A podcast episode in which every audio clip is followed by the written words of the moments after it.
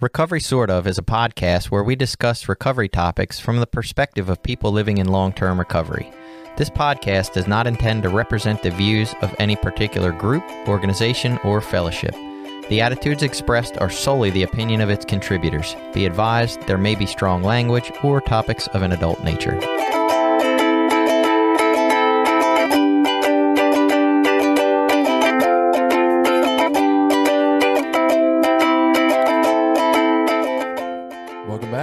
Recovery Sort of. I am Jason, a guy who practices recovery. And I'm Billy. I'm a person in long term recovery. I'm Caraline. I'm also a person in long term recovery.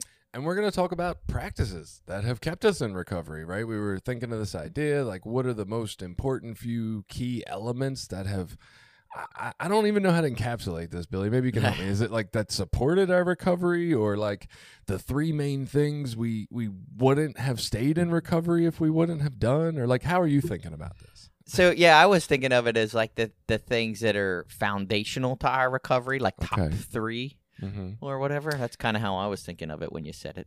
What And about you? I took a little bit of a different perspective. I kind of was thinking about the things that maybe are like the less traditional things, but what really helped me um, in early recovery to to stick and stay. I think were the were the things that I was thinking of, Mm. and maybe kind of taking like the like things that are a little less obvious too. Yeah, it's probably different early recovery compared to now. Oh yeah, for sure. Yeah, and that's where my brain was like racking itself trying to figure out like is this like was there one most important thing that I couldn't have lived without the first 8 years that maybe I don't need anymore but I still want to include it in my top because I wouldn't have got here without it or do I Mm. just want to include the 3 that are right now and I was like ah yeah man, Yeah, I didn't wow, think I of that. figure all and like my couple now, like the meditation and exercise, I didn't start doing those until I had, you know, Right. almost twenty years clean. So- Right. So they weren't foundational to the beginning because I didn't fucking do them. right right Yeah, yeah. Mine, my, the couple of things that came to mind for me um, are definitely not things that I necessarily need to do or work on today, but they're Hmm. what got me here, right? Like they're what gave me a lot of these things that I'm going to talk about are the things that gave me um, the ability to build the foundation that that I live on today.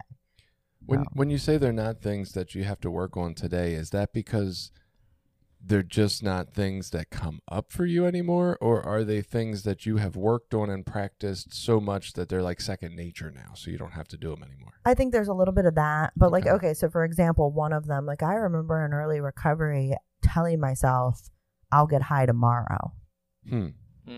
That was like my coping mechanism to just not like the literal just for today was like, I'll get high tomorrow. And as long as it was always tomorrow, it was never happening. Right. You know, um, so I don't have to do that now, thank God, because I don't want to get high. Like I don't That have to like trick myself into like right. not using. You know, That was my coping strategy while I was using. I was like, "Yeah, I'll get clean tomorrow." Yeah, It just never exactly, exactly, exactly. Right. This is perfect. I'll, I'll just never Jane's get clean. addiction. Yeah, gonna kick tomorrow. That's right.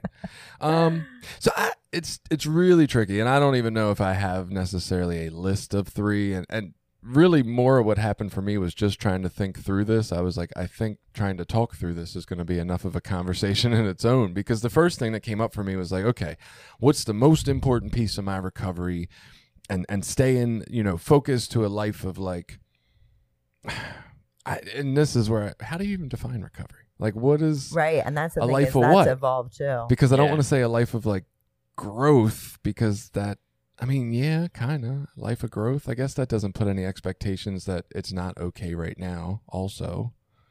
But I don't want to be like, "Oh, a life of getting better" because Well, I would think if everything's you say you are recovering, you have to identify what you think your problem is. Hmm. You know what I mean? Like you can't. I don't. I don't know how you recover from what you don't know that you have. Like I don't. recover from the first 40 years of life. Right. It's been rough. Well, well, and that's where these different fellowships come in. I mean, when you look at a fellowship like, you know, ACA or Adult Children of Alcoholics and Dysfunctional Families, like that's what they think they're recovering from Yeah. is the dysfunction of their upbringing, which Hmm. is very different from Alcoholics Anonymous or Narcotics Anonymous, where we identify as drugs specifically. Like that's what I in that if when I'm in that Okay. fellowship, I'm identifying drugs as my problem or addiction, I should say, not drugs, right. but I got you. right. or sexing out. Uh, you know, So maybe, oh God, this is, might take us way the fuck off is that still what you're recovering from now? mine, I believe so. So I and that's what I was thinking. Like abstinence is a main tenet of my recovery. Okay. What I believe I'm recovering from. So that's interesting because with abstinence being the main tenet of your recovery, it does almost sound like you're recovering from drugs as opposed to recovering from addiction. Uh, You know what well, I mean? It's a part of it. Yes. Yeah, yeah. I'm not, the trying to get picky thing. with Yeah, it, but. I was like, I was like, huh, that actually sounds more like the drug piece than the the addiction piece as we as it gets talked about in the 12 step. Well, that for me is the most clear and damaging addiction part. addiction part. I yeah, the obsession okay. and compulsive to use. so that's I like mean, number one. Yeah. I mean, we were just talking a little earlier, and it's like the idea. Like, I had a friend of mine share with me recently that he's not in recovery anymore and he's going to smoke weed. And it's been a couple people in my life. And immediately I go to, like, yeah, I want to get high. And then that turns into, I want to get high all the time, every day. Like, that's Mm. just, that's where my head immediately goes. And I don't know if I would do that or not, Right. but that's where my thinking goes immediately. Like, I Right, want to be high all the time. Huh. like, and that's where I think the obsession and compulsive comes in. Right. You know, I didn't, I don't know that I'm using to escape something as much as I just like being fucked up. Hmm. Yeah, I mean, I think when we talk about recovering from addiction, at least for those of us who have been in 12 step for some significant amount of time, we've been taught that like a court you can't recover from addiction if you are actively using. Like Right. that is a basis of of at least the NA and I'd say AA programs. Um, so like if you're identifying your problem as addiction, I think it goes hand in hand if you're still in that frame of mind Makes that, sense. that you can't you can't fix it if you're still doing that. But but I guess that's the part that always gets me back into the circle of like, okay, I understand that and that makes total sense. But everything I did for the first at least 10 years of recovery, if not maybe everything that I'm still doing now, is some version of this obsessive and compulsive compulsive relationship with something. Gambling, shopping, sex, women, new relationships, like anything, right? They're, they're all there. So if I'm still participating in some version of the addictive behavior or patterns or cycles why is that any different and say and i get it maybe it clouds your head but i don't know because when i go to these other programs they say hey sex addiction and food addiction produce the same exact chemical stuff in your head as as drug addiction does when you use it so to me it's like we're saying hey you can't recover if you're still doing these practices with drugs but yeah, sure, you can still work these steps if you're doing these practices with something else. And I'm like, I don't know. Your head's just as cloudy either way in my mind. yeah, I mean, are you using those things compulsively? Yes. I mean, I would say that for the majority of my recovery, I haven't. That's awesome. I mean, Yeah, I definitely don't have. either. yeah, I yeah. I mean, I know that happens. I just that hasn't been my experience, so I Right. don't know. I definitely can admit that I struggled with food for for a couple of years, kind of starting in 2019, 2020.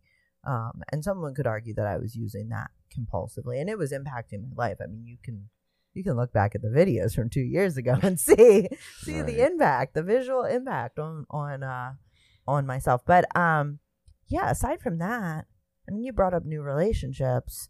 We all know that I'm in a new relationship. I wouldn't say that I. I think there's a certain amount of like um like neurotransmitters that happen when you're in a new relationship and that's like fresh and exciting but like I don't feel like I actively like feed into that to try to accomplish that more. If anything that scared me. I mean, I think I was talking about with you like in the very early days of of this relationship there was like alarm bells going off for me Mhm. just because of the intensity of feelings Mhm.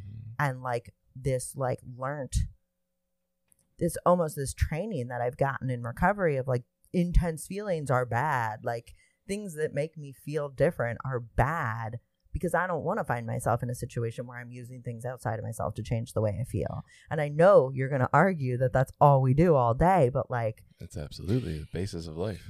But I do think there's a big difference between something like that and being on crystal meth. Like there is Well- a definite brain impairment that comes along in decision making when you're on crystal meth, when you're on alcohol. I mean, Well, you know, I- I, say the consequences of what you're talking about. Absolutely, like the decisions we make on drugs in an no, but I mean, if you state. compare a drunk person to a person that's in a sex addiction, and then you, I don't know, ask them ten questions, like the answers that you'll get from the drunk person might make no, like their brain is chemically impaired, like they are, right, they are impaired to the point that their decision making is now questionable. I, I feel like it's intensity levels, though. I, I feel like that's true for all these. But yes, I will. I will definitely default to drugs. Probably do that much more intensely than the other versions, for sure. But like with what Caraline's story she just told, there was alarm bells going off. In my mind, alarm bells are alerts. Get out, stop, Yeah, do well- something else. But the euphoria of the feelings kept her there anyway.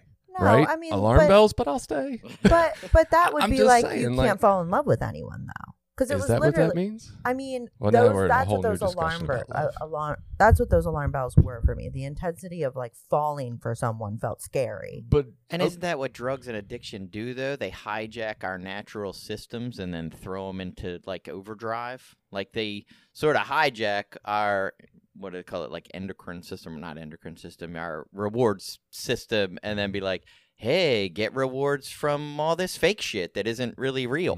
like, whereas those other, like the more natural processes of like love. And again, anything too obsessive becomes a problem. But like when we fall in love, the whole point of that is our bodies want us to reproduce and have offspring. And so we become attracted to people of the opposite sex. And that's a whole natural process that happens. But addictions to chemicals and substances sort of hijack that system and be like, get these same rewards, but from basically bullshit, from something that's not real, from something that doesn't matter and probably doesn't have a lot of benefit. Gives you the rewards, Mm. but you're not going to get the payoff of reproducing to have more offspring. Like, for the sake of getting us back on topic, I'm not going to reply to that because I, I disagree. I don't think Okay. what Caraline had was love. I think that early stuff is infatuation. Love is like a lasting, Oh, yeah, there's a whole lifelong kind of thing, Yeah, and yeah, I think infatuation is right up there with making us make bad decisions mm, alongside. well, that's probably personally. yes. I would agree with that. So I, I don't know. I don't, yeah.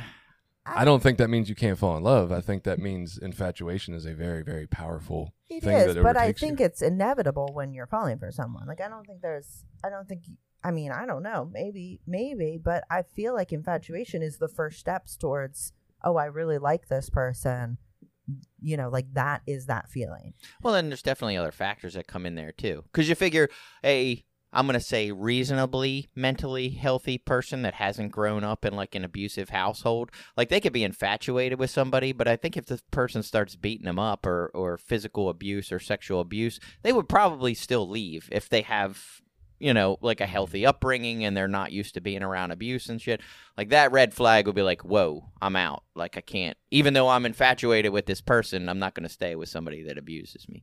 But Hmm. so I do think there are some environmental factors that play into our addictions in all for, you know in all forms. I mean, I don't think really healthy people become addicted to drugs. Like I just I don't. Hmm. I feel like there's there's a component too when we talk about like using things outside of ourselves and what that threshold is because I know you argue that everything we're doing is a form of using things outside of ourselves to change the way we feel. But I think is it changing who we are, right? Because when I think back about like when I think, you know, and I've had this conversation recently, so Oh, it man, comes to Dave? mind. But what? Where's Dave with the who we are question? Because he Oh. was just here last Oh, time haven't talking about yeah, yeah. yet, but um, like I think about who, like Matt, when he was caught up, like that Mhm. was not who he like. Like drugs were literally changing him into a person that he's not, and I think it does that for a lot of us. And I think sex addiction can do that too. Like if you see someone who's really caught up in sex addiction, if you see someone who's really caught up in sex addiction, you're going to see a lot of them. You're going to see behaviors, bad behaviors that are changing. Like they, them participating in things that they would not do if they were not caught up in in that addictive behavior. Yeah. Whereas, like some of the other things, Same Like, I- with food addiction. Do you really think it's different with that's the whole point of the addiction is that we're doing stuff that ain't us and it doesn't yeah, feel like good. smoking I feel doesn't seem to change people No. as much as say alcoholism. and I would say Catch them food on day three without a cigarette. See what you think then. Well, when they're uh, stopping, yeah. yeah. I, But I don't. So- I still don't think it's the same. Well, though. but anytime they're in a situation where they can't, like, oh, I'm now in a three-hour work portion of my day where I can't go have that cigarette by and I hour might be hour. a little testy, but I'm not Right, all- but they're like gonna be totally different. different person. I get you, and yeah, I I don't disagree about the intensity levels. I just I'm think not going to steal my mom's bank card. Right. Right. I might for a tasty cake. And again, same with the food addiction. It's like, yeah, you might be like eating more than you would if you weren't caught up in that sugar craving cycle. But I'm not like a totally different person.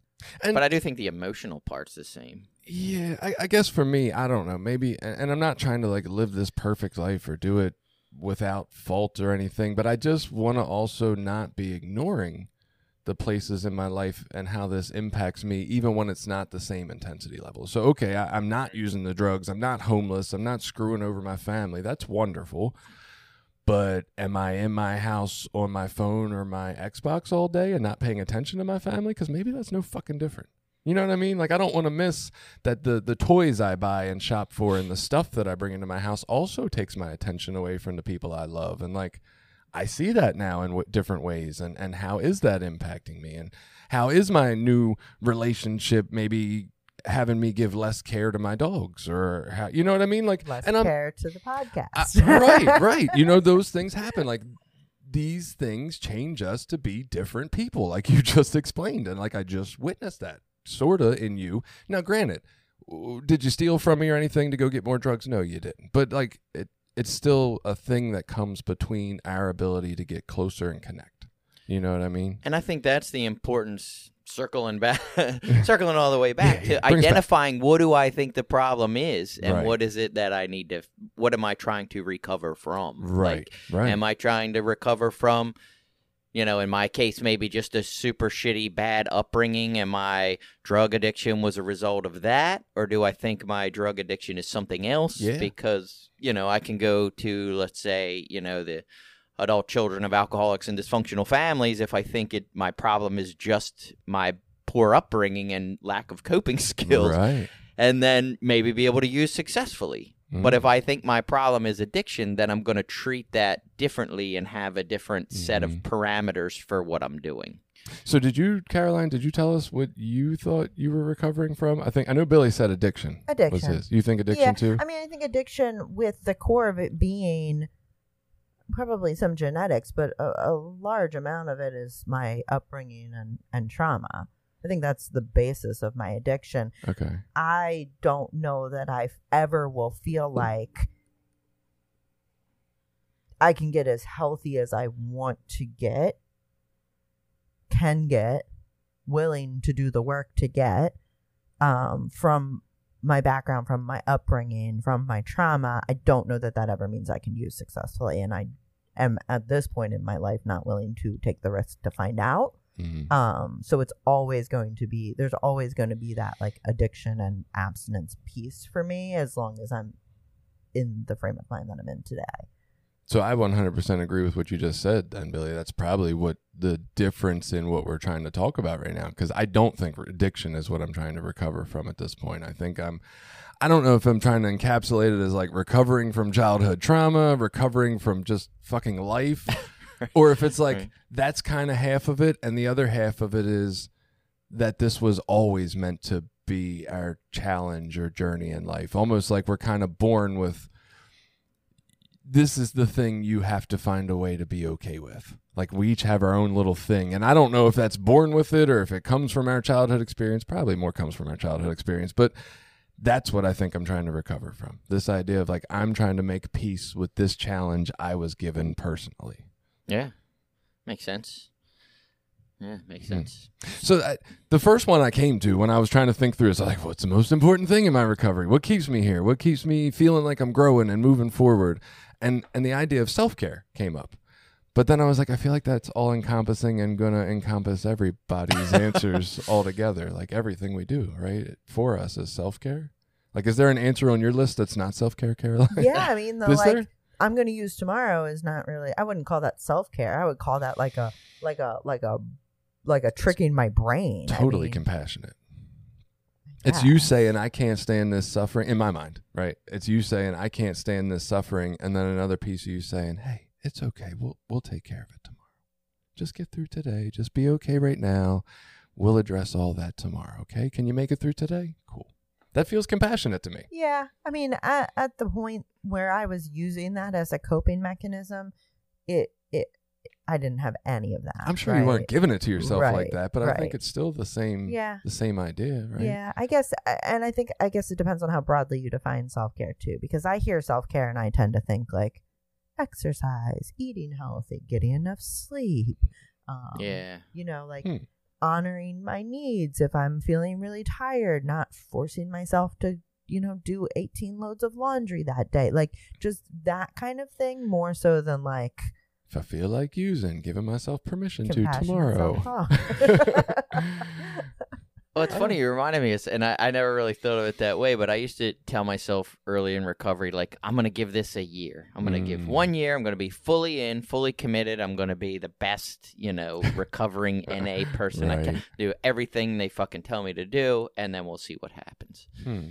That was kind of a big thing in the beginning. And my perfectionism attitude of like, I got to be the perfect NA member. Like, I got to have service commitments and be in my home group every week. And like, I can't miss a day. All that shit. My character defects played an important role in my go. commitment to recovery. One of one of Billy's top three is his character defense. That's what kept him here more than anything else. I'll show them motherfuckers. I ain't leaving. I'll be better than you. Right. That's so funny because I can remember thinking, being so frustrated and upset that like there was people.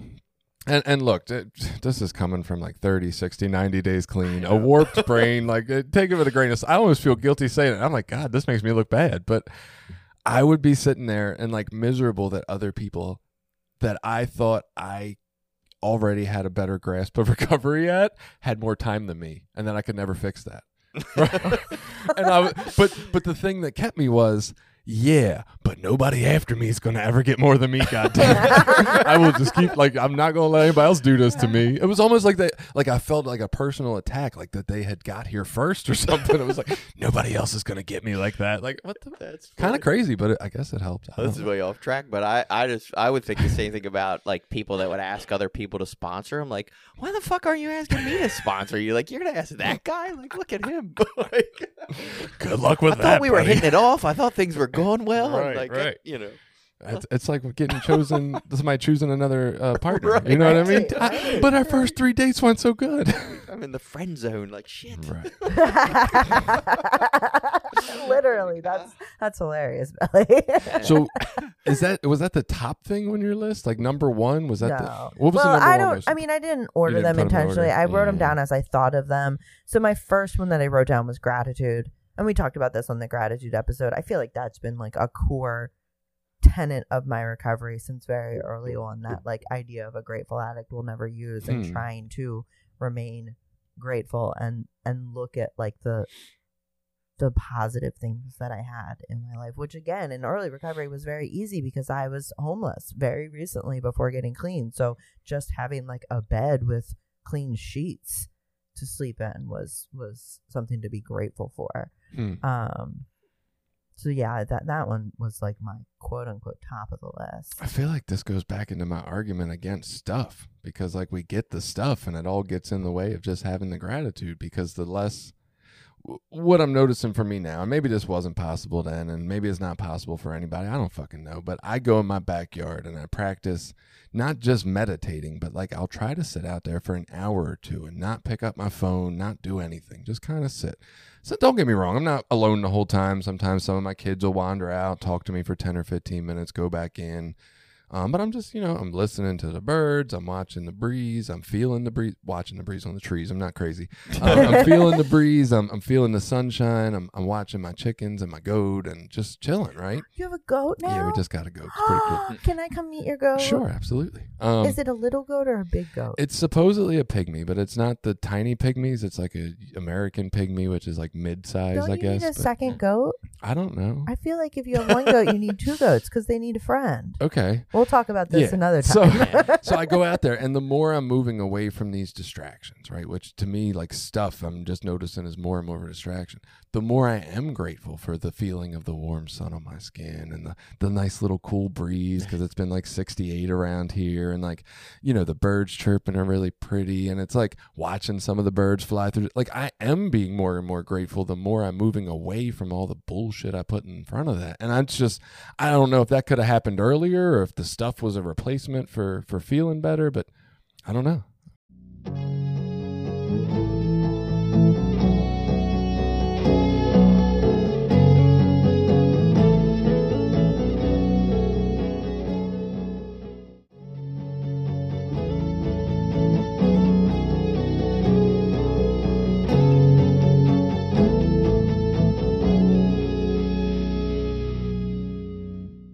I will say this: when you, uh, I said the thing about the bed, and you said stuff. It wasn't my bed. I will point out it belonged to the recovery house. So That's fair.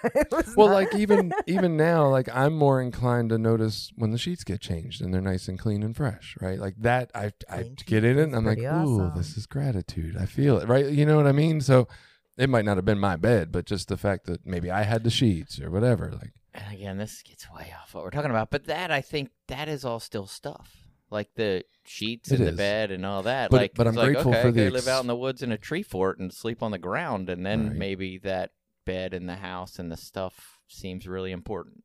like, you know, Well, and that's right. That's exactly what I was saying, though. Like I was living out, I'm not in a tree fort, literally, but it, it's all about the frame of reference. It's harder to be grateful for the bed today when I have a bed right? and then And I've had a another bed, for a while, and you know, and then I have a bed in my RV, and then I have right. beds in hotels I Yeah. sleep at. Like you know, like it just. But but the but as I grow, I can be grateful for other things, right? The ability to have an RV, the ability to travel, the bil- ability to um pay my bills. Well, you know, like yeah, that. I mean, I'm not disagreeing with those. I'm sorry, I'm cutting you off. Go ahead. no, I just I think that you know like it, it it broadens and so that's why it's been so important to me because like I said in in the beginning it was very easy because I was coming from a place of like utter desperation. I had nothing. I had no relationships. I think that was another one that maybe it wasn't stuff in the beginning but the ability to have my parents trust me again Hmm. um, was was a big one for me. Um, the ability to like have things to do on a Friday night that wasn't just trying to find one more. You know, like there was a lot of stuff. It wasn't all material. Um, the material stuff, as they've been easier to accomplish, maybe become lower on the list.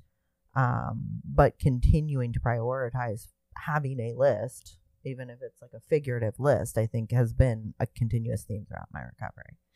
I guess what I was trying to think through with that statement was if we didn't continue to accumulate and bombard ourselves with more and new stuff, would we still be able to more readily be gra- grateful for the, the smaller things? Like if I didn't accumulate the 300,000 things I've bought since I, I showed up in Narcotics Anonymous and decided to try recovery, would the bed still feel more relevant and grateful? And and that's I think so because I think the less distractions I have, the more I'm able to appreciate the few things that are in front of me. It's just my take. I can't prove it by the science, but that's what I was, I guess, asking. Yeah. Like, do we move away from some of that early gratitude as we continue to just give ourselves so much I more? think as humans we acclimate. You know, as humans we we take for granted. That's like just basic human nature. Like when you're used to ha- you get used to having something and then it doesn't matter as much unless you make a conscious and intentional effort to have it continue to matter. Um So this brings me to one of my most important things, meditation. Goddamn, Yeah. it's got to get in here because I don't know if it's the practice of, you know, like I was just theorizing. Well, if I didn't buy all this stuff, maybe I'd appreciate the few things I had more. But the the act of meditation and the practice of like going out back and being intentional and mindful and like that has really started to shift my ways of looking at things and the ways I feel inside about my life. Um, so yeah, I can't say enough about meditation. Uh, that would be like the one I want to bring up now in response to gratitude. Like meditation has increased my gratitude. It has increased my love. It has helped me get more in touch with these things. Um, I know Billy has probably got meditation on his list. It, it, my current list, yes, but early in recovery, Oh, it was yeah, yeah. not. You know, and and it didn't get on my list, even though you would hear it all the time, and it sounds good, and and I would, you know, quote unquote, try to meditate Mm-hmm. and think that I was supposed to be quieting my brain, and I just didn't have a proper understanding of the purpose of meditation. But nowadays, yes, it's incredibly important. Um, it's key to just my overall well-being in general. Like it's like you know, for me, it comes into almost like brushing my teeth. Like it's just Mhm. something that I feel like I need to do on a regular Mhm. basis, and when I don't, I start to notice that I'm not. Hmm. Usually in behaviors, you know, I become more reactive. I Mhm. become more less tolerant and patient. You know, and Mhm. unfortunately, what usually happens is I notice those things first, and then I go, "Oh well, shit! I've kind of not been meditating as much lately. Like I've been blowing it off in the morning or whatever." So that that is a huge one for me. Do you meditate, Caraline? I mean, I'm so I've been attending the Dharma recovery meeting um fairly regularly. That's cool. um here over the last couple of months and so there you know that meeting starts every week with a meditation of some sort it Mhm. varies um from week to week so i'm participating in that um but no aside from that i've not been That's cool though. been. I, I haven't. I still haven't made it to the recovery dharma meeting. I want to.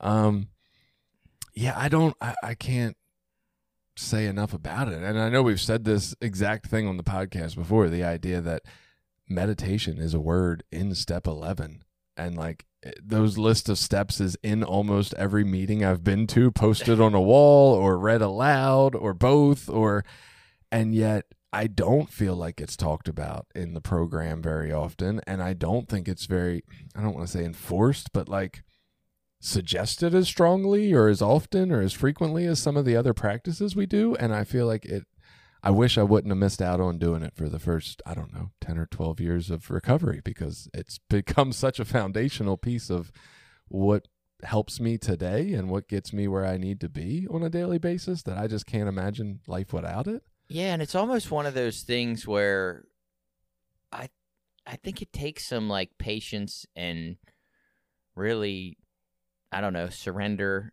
to do it regularly because you don't get an like you or I don't know, you might get an immediate benefit, but you don't necessarily notice an Mm. immediate benefit. So it's Mhm. like you meditate and you go, okay, well I still feel the fucking same, even Mm. though I just wasted twenty minutes of my time doing quote unquote nothing. Right. You know what I mean? Right. And so, what's the point? Like, is there really a point to this? And it, unless you have enough faith to stick with it and be like, yes, I believe that something is going to happen or there is some benefit to this, you know, you don't stick with it. I mean, would you do things regularly that don't benefit you, You know, well, yeah. that are inconvenient? right, right. So, and, and that's weird for me. I don't know that I knew this earlier on in meditating, but now, like, I will, I will be feeling a miserable feeling, like a one of those just down bad feelings that I'm like, I just don't know what the fuck to even do from here. I'm just gonna like tell my wife how much she sucks, or I don't even know what happens from this point. And I'm like, I need to meditate. So I'll I'll get in my posture. I'll do 25 minutes, and I know when I walk out of that, I'm gonna feel better somehow, whatever that means, right? Generally, I don't feel different feeling wise, but the feeling doesn't seem as big or overwhelming anymore. And so, like, I know that's a go to that I can just walk away from and I'm going to shift the way I feel over the course of 25 minutes. And, like you said, like doing that, I'm like, oh, fuck yeah, I'm definitely going to do that next time because it works. Early on, I didn't feel that relief. Like, I don't know if I felt any relief or if I could notice it, but I was doing it to try.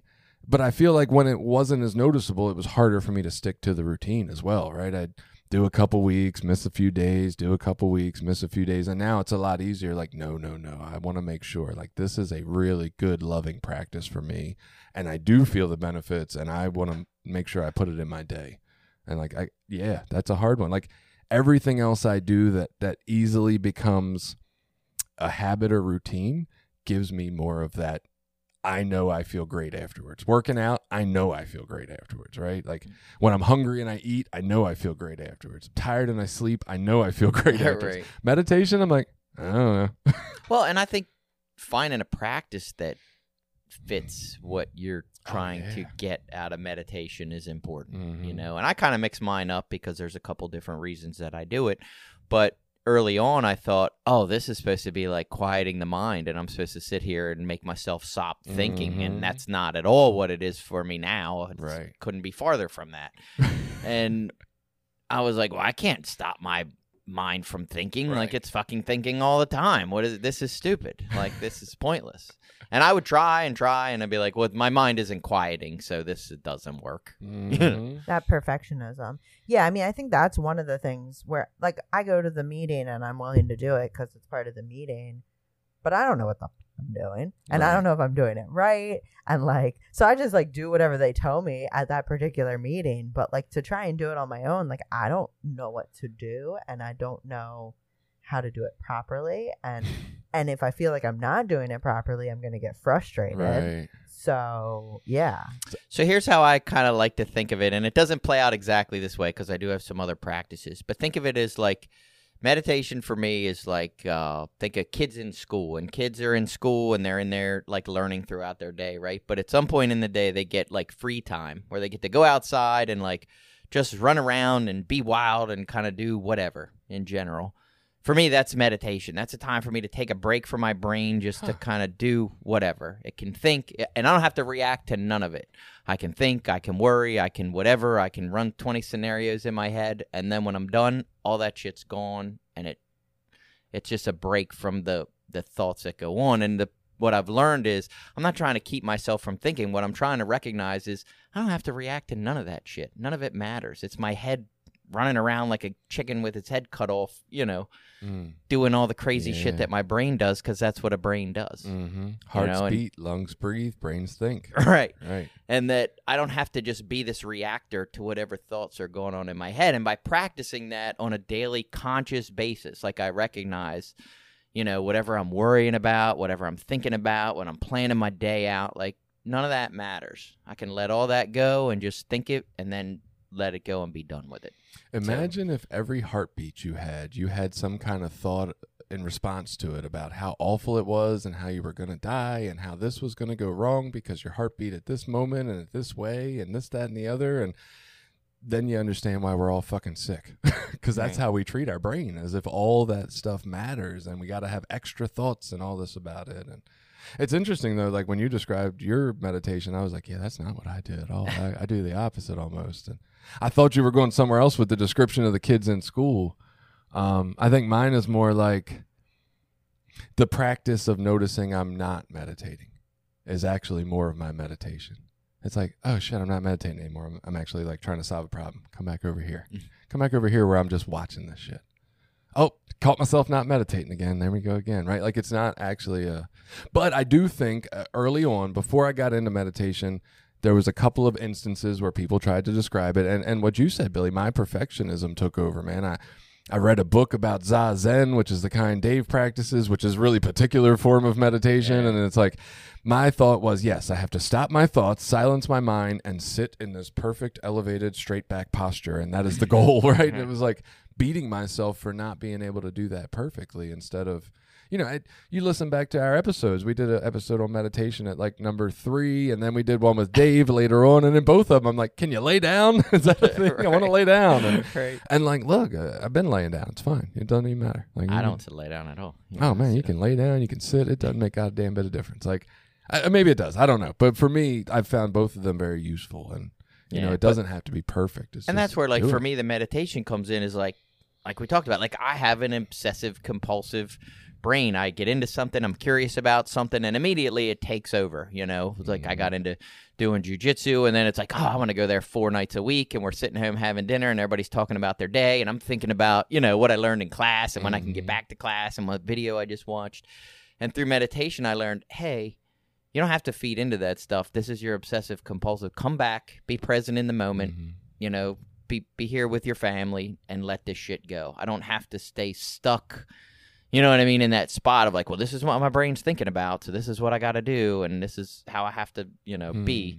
It's like, nope, that's just my brain being my brain. Let's come back and be present with your kids and your family, and sit here and have dinner and pay attention. Like, okay, I can do that.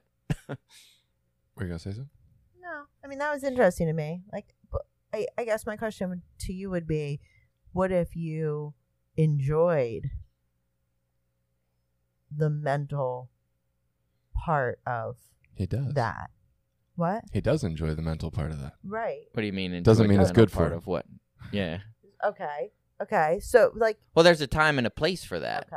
Mm-hmm. you know and sitting there at the table at dinner with my family when everybody's talking about their day it's not the time and place it's not that it's wrong or right or whatever that's fine that i love this thing and Mhm. want to think about it that's great that's just not the time that it needs to be or like when i'm at my job handling work i shouldn't be obsessing about this other thing and neglecting my work Right, right. you know Yeah. What's uh? I don't think you've given us one off your list, even though meditation was on your list. But w- what's one off your list, Billy? I What's weird now, I got probably two lists. One is like what I did Oh. early in recovery and what would be like now. Well, we'll stick with what you came up with when you were coming in. Oh, okay. The now. So now, um, I think meeting attendance is important Huh, for me, okay. and not a ton of meetings, but one of the things that happens for me of going to meetings is a connection or a reminder or a reinforcement of Hmm. ideas and beliefs Okay. instead of me. So, and this gets back to the surrender, you know, stuff. We'll talk about surrender later, but. And Caraline, when she talked about gratitude being a foundation to the beginning of her recovery, so maybe this does go back to the beginning of my recovery, was surrender. Coming in and thinking, I don't know how to run my fucking life. I have lived most of my adult life thinking, I know what's best for me. No one can help me. Hmm. I'm going to do it all myself. I know what I need. And finally, that realization of, I have totally fucked my life up. Mhm. I don't know at all what I need. And in fact, most of what I think that I need has just got me deeper into a hole. And so for me now, like going to meetings is kind of a reminder of that. Like, I am powerless over my obsessive and compulsive thinking.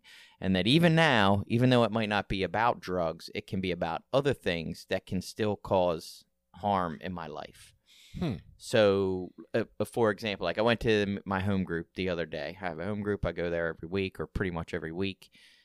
And so I had a situation where this friend of mine, you know, is using now. And immediately when he tells me, like, I get almost jealous. Like, man, I want to get high now. Like everybody else Mhm. is doing it. It should be fine. I should be able to do that too. like I'm successful in my life and everything's good and I'm not suffering all this childhood trauma anymore. And, you know, I should be able to manage it now.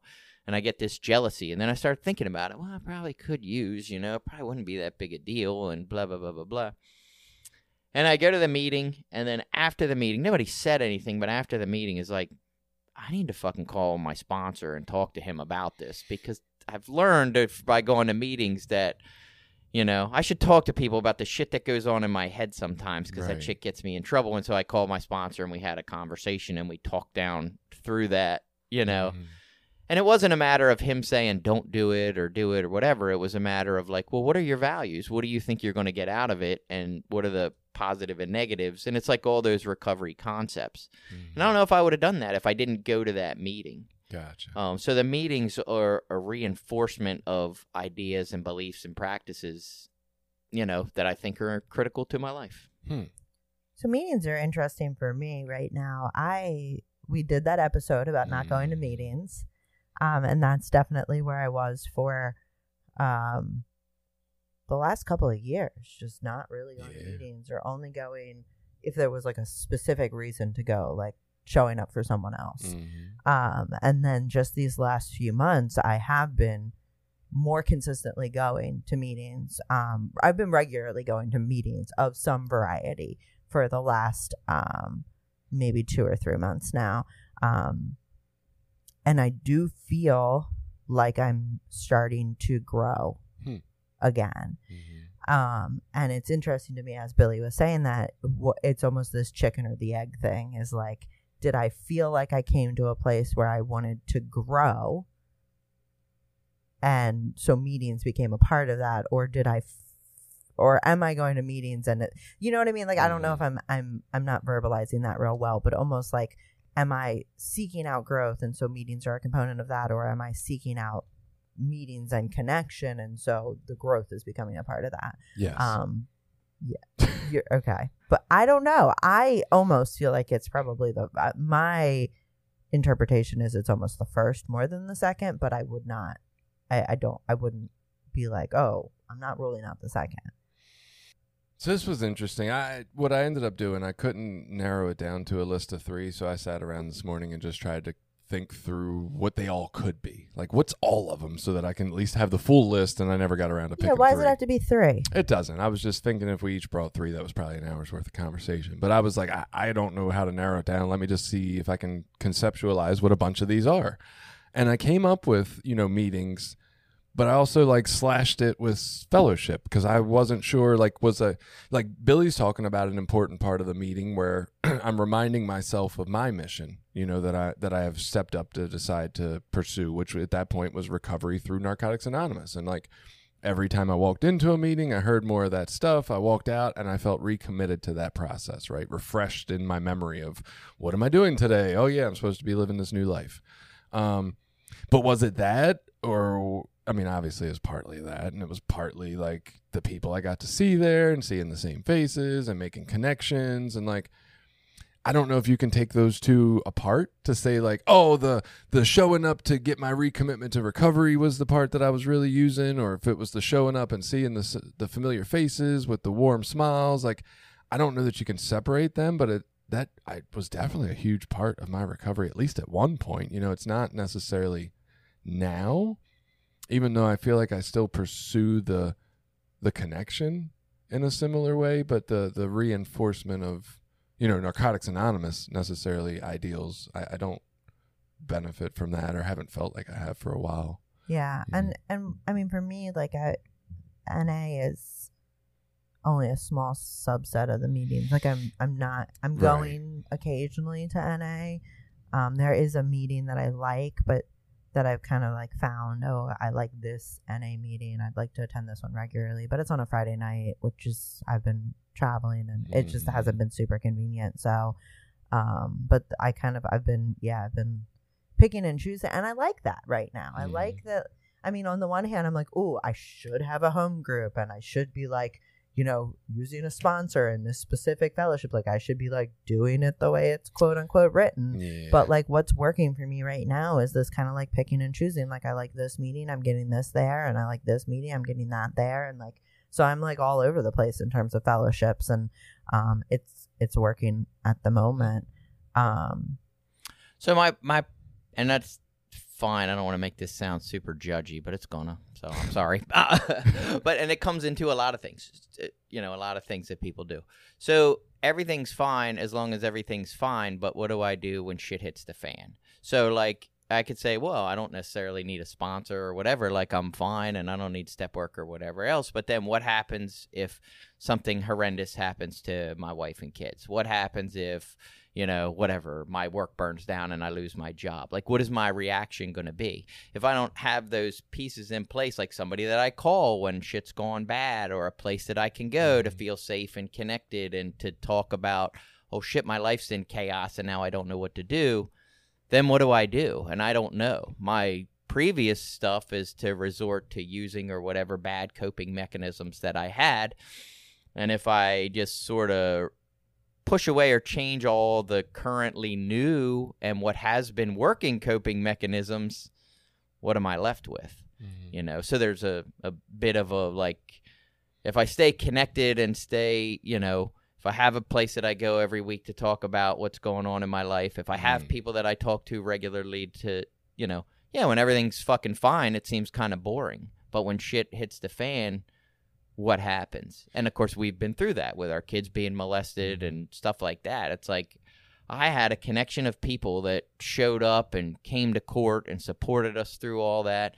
If I hadn't been going to meetings or had a connection with those people at that time, I wouldn't have like called them up out of the blue and been like, "Oh, hey, by the way, I know we haven't talked in 4 months, but my kids just got molested. Will you be my friend?" Mhm. you know like so having those things there is more of a uh insurance you know, policy. yeah and it's just something again i had Was- a sponsor tell me early on in recovery it's like we don't practice recovery for when times are good we practice our recovery for when times are bad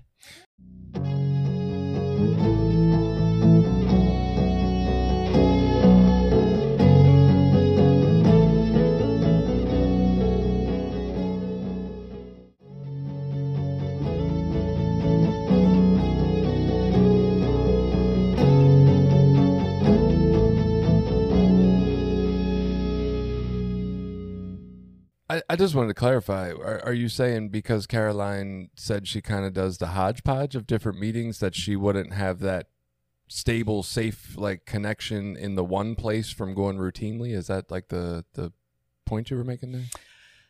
Or Yeah, maybe I more guess- like the not having I a guess which sponsor at the connections- moment. Yeah, and- like which connections do you have, or do you have people that you would feel? I mean, I guess if you have people that you can talk to that you feel safe with, whether that's through therapy or Right, meetings or a significant other, but it's like if we start getting down to like the only person that I talk to is my wife, Mhm. and then if something happens to her, what happens? You Yeah. know, or if I don't have, you know, therapy or somewhere to go to get right. some sort of outside help. I mean, Yeah, I mean, I think my experience. So I have absolutely maintained relationships over the period of time that um that that I had pulled away. But I think if if anything, and, and granted, this is this is eighteen years of training, right? Where it's like when the shit hits the fan, you go to a meeting, right?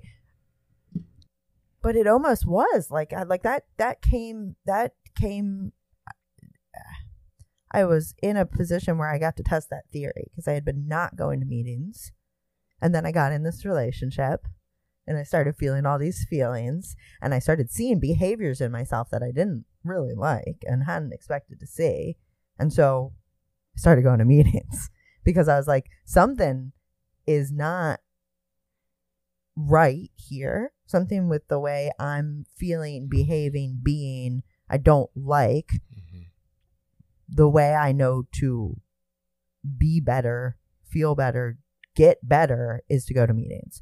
And so I would say a big catalyst for me going back to meetings in in um over these last few months is that kind of like upheaval of my life by kind of bringing this new relationship on. But and I don't want to call it shit hitting the fan. It's not catastrophic right? It's not losing my husband or putting my dog down or some of these other things that I've encountered in in in recent years. But um, I guess I'm fortunate that I ingrained in my psyche enough is that knowledge of like when I'm not feeling right, these are the things I do. I reach out, I go to a meeting, I ask for help. And so that's what I have been doing these last few months as I've encountered this situation that's different and feels not always super safe Mhm. or, you know, like my behaviors that I'm questioning, you know?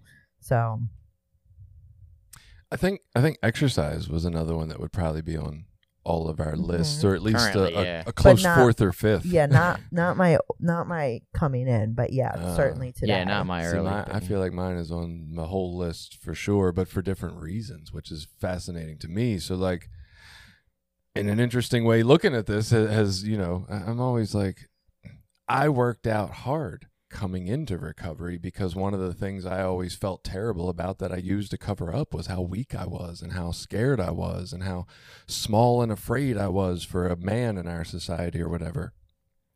So a lot of my early uh, recovery uh, definitely included like daily workouts, six days a week, if not more. Like all my diet was focused around it. I'm buying all the GNC supplements, you know, five hundred dollars a month or whatever, and it's like that was all about looking better on the outside to feel okay enough just to stay alive, really. Hmm. And I, I wouldn't look at that now and say that's necessarily quote unquote healthy. I mean, in the scheme of where I was at that time, that was probably the healthiest decision I had on the plate, right? Right. Like it was better than going and getting high again.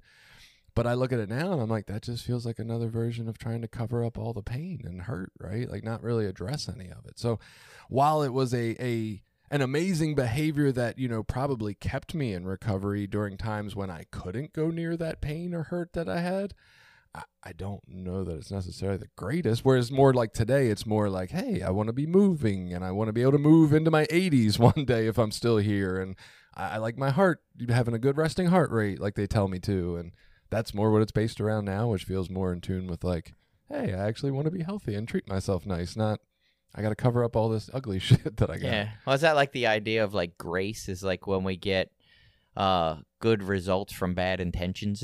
like, Is that what that know. I don't know. That's the way I like to think of it. It's Hmm. like grace, you know, like we just got lucky. Like, Right, you know, like I made some decisions for the wrong reasons, but it ended up working out in my favor. Well, and, and or to and- some benefit. I yeah, guess. yeah, to some benefit because like I look at it now and I'm like, but all the heavy weight I was putting on me probably has a lot to do with how my back feels now. like, you know, there's some some trade off there. But Right. uh, so, what do you think about exercise? Like, I we do come into recovery and i think there is this introduction to the idea that like there's probably a more holistic problem going on at this point. Like i think that's a pretty clear thing right? That we talk about mental spiritual physical and emotional you know parts of this recovery process but we don't tend to talk much about many of them outside uh, or in the program itself. Like we don't you don't go into a meeting and people are like man you guys should be on a you know exercise routine or yeah, right. you know but yeah i think that is a huge piece that that maybe or even maybe it's just taking care of our physical self in general like that's not just going to the gym but also going to the doctors regularly and getting checked up and blood work like that's another thing i feel like probably really important to taking care of ourselves Yeah, and maybe it was lucky for me. I didn't get into exercise and weights early on because I probably would have been in there for the same Mm. reasons, feeling a lot of those same things. right When I got in later, when I first started exercise, it was kind of that. It was like, oh, I'm going to get big. And you go in, you see all these other big guys in the gym lifting heavy shit. And then for me, what happened was I started to fucking come home sore and like my shoulder was hurting. And I'm like, wait a Mhm. minute. Let's reassess. Like, let's look at, like, what are we doing here? What are our real intentions and motivations? How do we get that?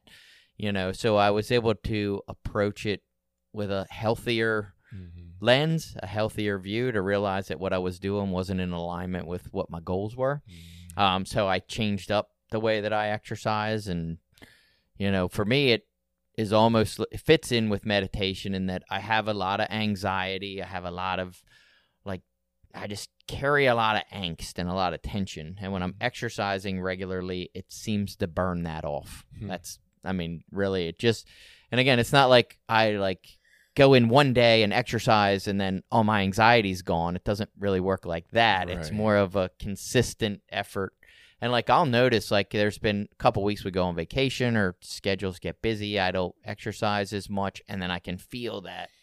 It's like the bad things come back for me so easily. It's so easy to like blow off meditation when my schedule gets busy, blow off going to the gym when my schedule gets busy, blow off these self care items with the justification that I'll be fine.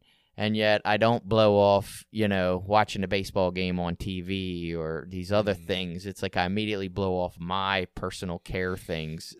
Hmm. Right. Yeah. I mean, that's you were saying the thing about like you know meditation makes you feel better, so you do it. Mhm. I know exercise makes me feel better, and I still don't want to do it a lot of times. So yeah, I don't want to do it. Yeah, it's and yeah, I mean, i- it's crazy how.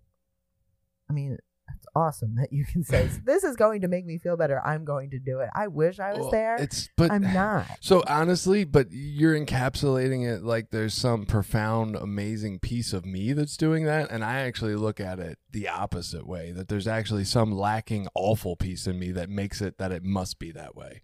And I was just thinking about this when Billy was talking about it, and I was like, kind of like how um, Denise said on the the sound healing episode, right? Like this idea that I've almost feel like I've been led to these growth practices more because of how fucking sick I am. like it's Yeah. more like I am so fucking dysregulated on a Monday morning eh, seemingly, you know, on the surface about nothing because there's nothing wrong in my life and it Right. feels so fucking terrible that it's like I'm either going to jump off the fucking Empire State Building or I'm going to lay in this bed and try to sit with this. Like that's the only two options I got left. I can't move another step in my life. It feels so terrible. Okay. And that's where I'm like, it doesn't really feel like it's coming from a great place. It's more Yeah. like I got no other choices here. I yeah, better that's do fair. this. I mean, when I feel And like I'm that. I will go. I will go and exercise when I feel like well, that. and I feel like you pointed it out though, and, and almost uh, it's made me kind of rethink about this list of like, oh well, I did this because it was the most important at that time, and I'm thinking, no, we did this because we felt so miserable we had to do something, just like you were talking about. I'm noticing this shit in myself, and I had to go back to meetings. Right? It's almost like we're gonna end up at this place no matter what. We can't stop it because this shit doesn't feel good now, and eventually we'll get there. But it's just a matter of time of like how long of not feeling good it takes to get us to do something different. I, I Yeah, don't and. I guess for me, like that sums up what I think I'm recovering from is like I have this thing inside of me that wants to be selfish and lazy and it's full of apathy and procrastination and if I give into it then that's what I do. Mm-hmm. You know, and that I have to like I'm in a constant battle of like trying to be the person I want to be versus that thing that's in me that's like fuck all that stuff. like sleep in, fucking who cares? It doesn't matter. like do what you want. Do That what's piece might be fun. right. Life is short. Eat whatever the fuck you want. Sleep with whoever you want. Do whatever you want. It's fine. Everything's fine. It's fucking good. I almost think there's actually uh, maybe uh, Jenny and Dave would like this. The, the, there's a middle path between those two voices that I think is the answer. yes, a hundred somewhere in there. Yeah.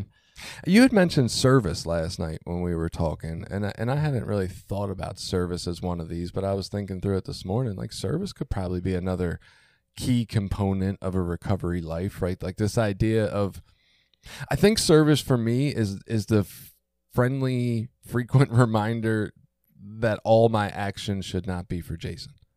Like if nothing else, that's what service does for me. Keeps me kind of in this this mindset of like, oh, some of my life is actually supposed to be doing stuff for other people too. Okay, that's that's good to remember. Yeah, and I, I just I believe service has a huge connection, or it helps us feel a connection to others. Mhm. It helps us recognize, you know, that we are a bunch of people trying to live and exist together, and it feels Mhm. good. It just it feels nice to help people. Like when you do a nice thing for someone. I don't know too many people that do a nice thing for somebody and be like, God damn, I can't believe I helped that fucking person. you know, that you help people out of anger. Um, Yeah, I don't think it's that. I do think there's a lot of times when I'm doing shit for somebody and I'm like, this is not, why the fuck did I even agree to this? Like, this isn't what I want to be doing. Like, I, I will do it out of obligation a lot of times. I'll agree out of obligation. And then when the moment comes, I'm like, I should have never agreed to this. This wasn't right for me yeah. to be doing this. I have to say, I wonder if that would be service or something else. I mean, I don't know if service requires or or is a yeah.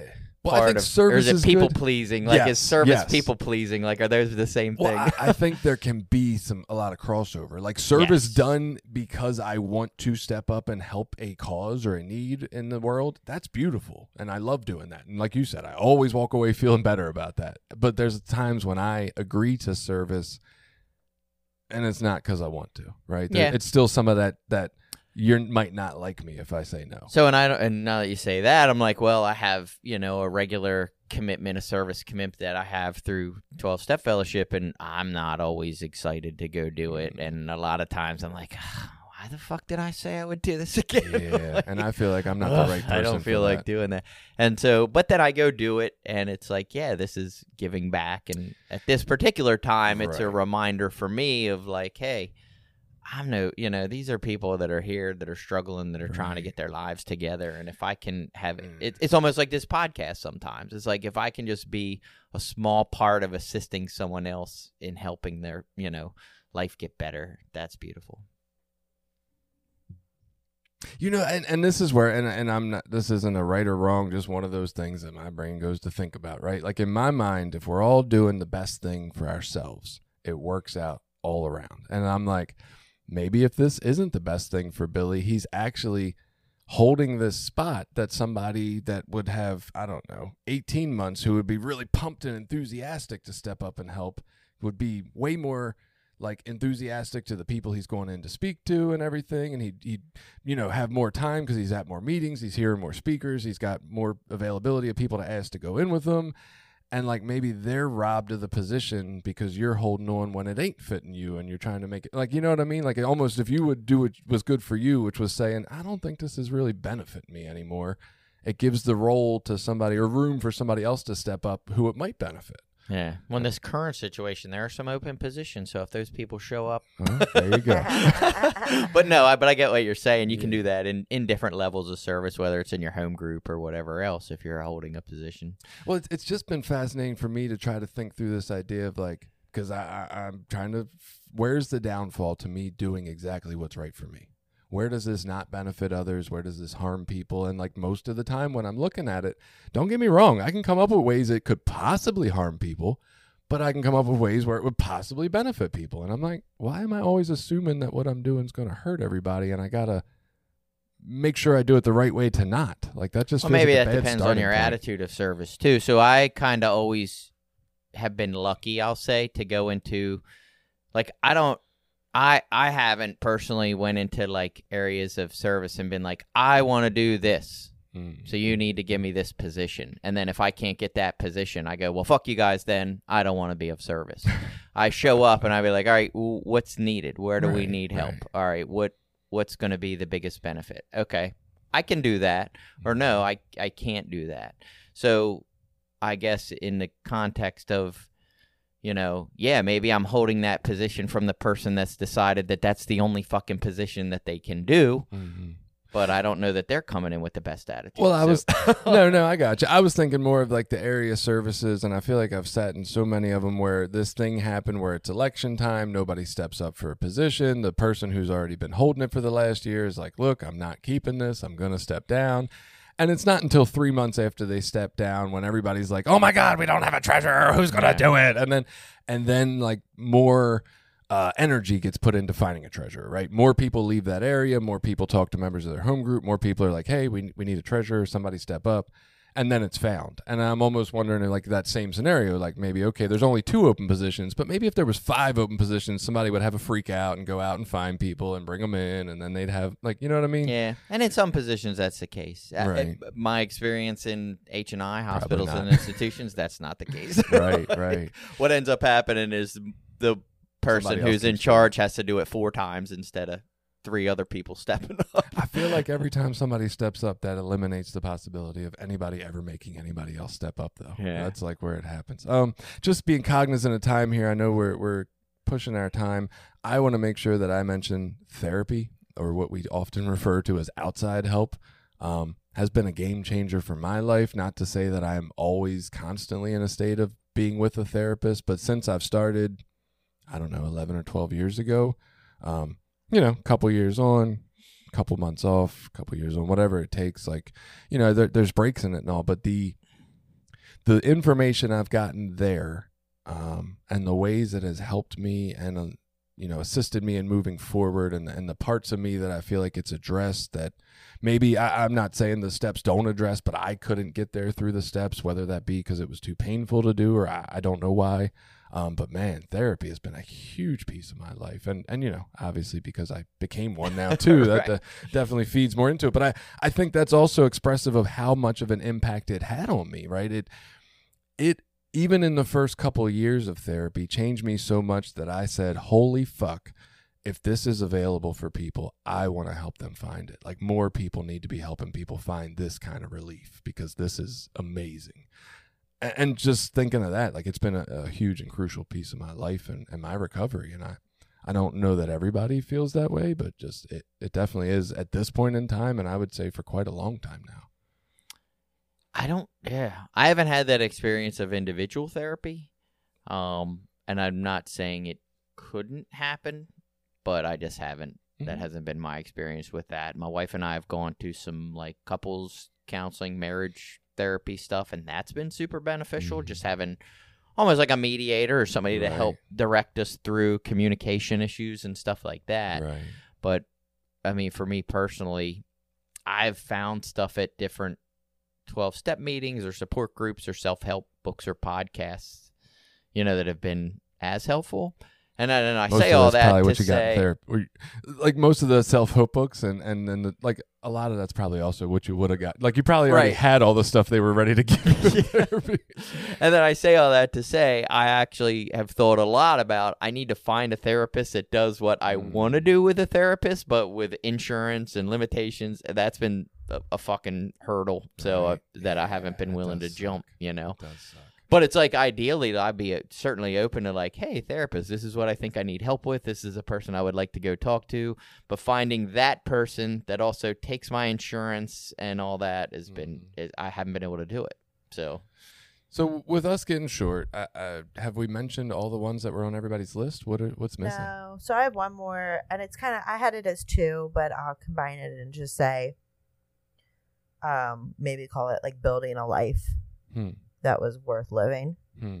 um, was really big for me in early recovery. So, um, and I think there were two main components to that. So one was I went back to college, or I went to college with four months clean. Mm. I started college, and I always felt like that um, feeling in early recovery of like I'm doing something to improve my life. I'm working towards something as opposed to like, you know, I got a job at McDonald's and and I'm just gonna work this McDonald's job for the next five years and not see any like growth or movement forward. That feeling of like I'm working towards something and I'm improving my life and my prospects and my future was was really important to not Mm. feel like stagnant Mhm. um, and then also having fun in recovery because when I used, I did not have fun. I was Yeah. getting Yeah. and using and finding ways and means to get more. So being able to, you know, have people to do things with on a Friday night or go out to eat or Mhm. have money to go to the movie, like just finding fun in recovery. right. Um, those Huge. kind of things yeah. Yeah, were really big pretty- for pretty me, big. especially coming in as a 20 year old. It was like I Yeah, needed. absolutely. I needed, I had nothing. I had Mhm. nothing, and I needed to build something that was worth saving, basically. I didn't think about the fun piece, but I, I remember at some point talking about how crucial and important all the, the events that NA were putting Yeah. on were, right? Yeah. And not so much the dances. I'm not much of a dancer, but they would have cookouts and, you know, whatever, football games, softball. And it was like that stuff was huge to know I could go out and just have a good time. Yeah, or even just having friends that would get together for sporting events Right. where it wasn't centered around using or drinking or whatever. A buddy would host a Super Bowl party or whatever where you would all go hang out and just have fun and enjoy yourself. Well, I was talking to my eight year old in the backyard the other day. We were playing, and he was talking about these games they get to play in school. And I was like, man, you don't get to appreciate that as you move out of school time, you don't generally have enough people around to have pickup games of any of these things you're talking about, Right. right? Like like you can't have pickup awesome 10v10 dodgeball games or you know what I mean? Like you just don't have that many people around and like the the the program, the fellowship does provide a space where like that does exist. You can have five people randomly up at one in the morning ready to play spades on coffee and you know what I mean? Like you don't find that in your day to day life a lot. Yeah, and I know guys that have like poker games they do once a week or just right, different things right, where yeah. yeah, that's so cool. And I, it's interesting you talk about the building a life part, right? Because I'm almost like in my mind that's a part that maybe doesn't matter as much, and yet I feel like it's part of the process of getting that to realize that wasn't the solution that was so crucial to my recovery, right? Like I, I had to go through the steps of, man, I need to get the wife, the kids, the car, the the career, the house, the white picket fence, and it was actually the process of acquiring those that made me realize that that wasn't what was going to actually. I thought that was going to be the answer at one Right. point, and it, when it wasn't, but I couldn't have got there without doing it. You know what I mean? So it was like crucial to keeping me there and focused, and yet at the same time, ultimately not as crucial as I thought. Well, I think it's it's not necessarily that it has to be some like society's expectation of what a, the American life is. It's Mm. it's building a life that you're not willing to decimate or sacrifice for using again, and Right. that can look different for everyone. I mean, for me, it wasn't marriage or kids. I didn't do any of that stuff. I still haven't done the kids thing. I didn't do the marriage thing for 12 years. I Mhm. mean, it was like, it was just building a life that was worth living because I was not, I wasn't living, I was using. Um, and so that was, again, that was college, that was fellowship and meetings and friends and fun. And um, so it wasn't as serious as like, oh, I have to have this like career and, you know, all that stuff. Yeah, but I don't think at any point in time it felt like that in my head, and yet that's where I ended up. Right, Yeah. like uh, along the way, it was just like, no, I'm just making the right decisions for the next right thing in my life. But then I got there, and I was like, oh, I did that thing where I got all this stuff that society tells us to get, and I'm still not happy, huh? Yeah. Like I didn't know I was headed there, and yet that's obviously where I was headed because that's Yeah. where I got. I mean, and I wanted those things. Right. I just right. didn't accomplish it. I didn't accomplish it. so. Failure.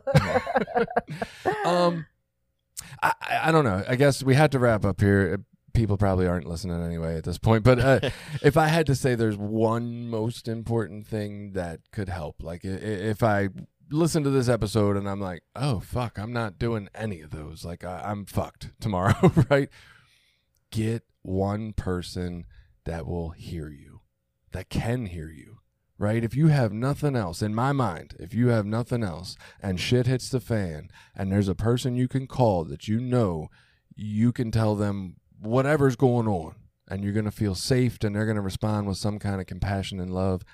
I think that is the most important thing we need. Because if we had that, then we at least, in my mind, don't want to leave this world.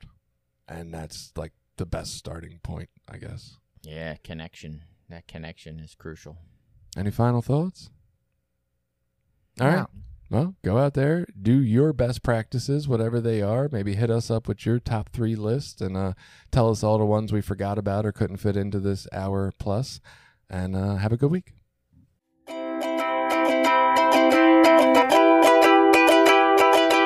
Did you like this episode? Share it with people you think might get something out of it. Check out the rest of our episodes at recoverysortof.com. Also, while you're there, you can find ways to link up with us on Facebook, Twitter, Instagram, Reddit, YouTube, anything. We're always looking for new ideas. Got an idea you want us to look into?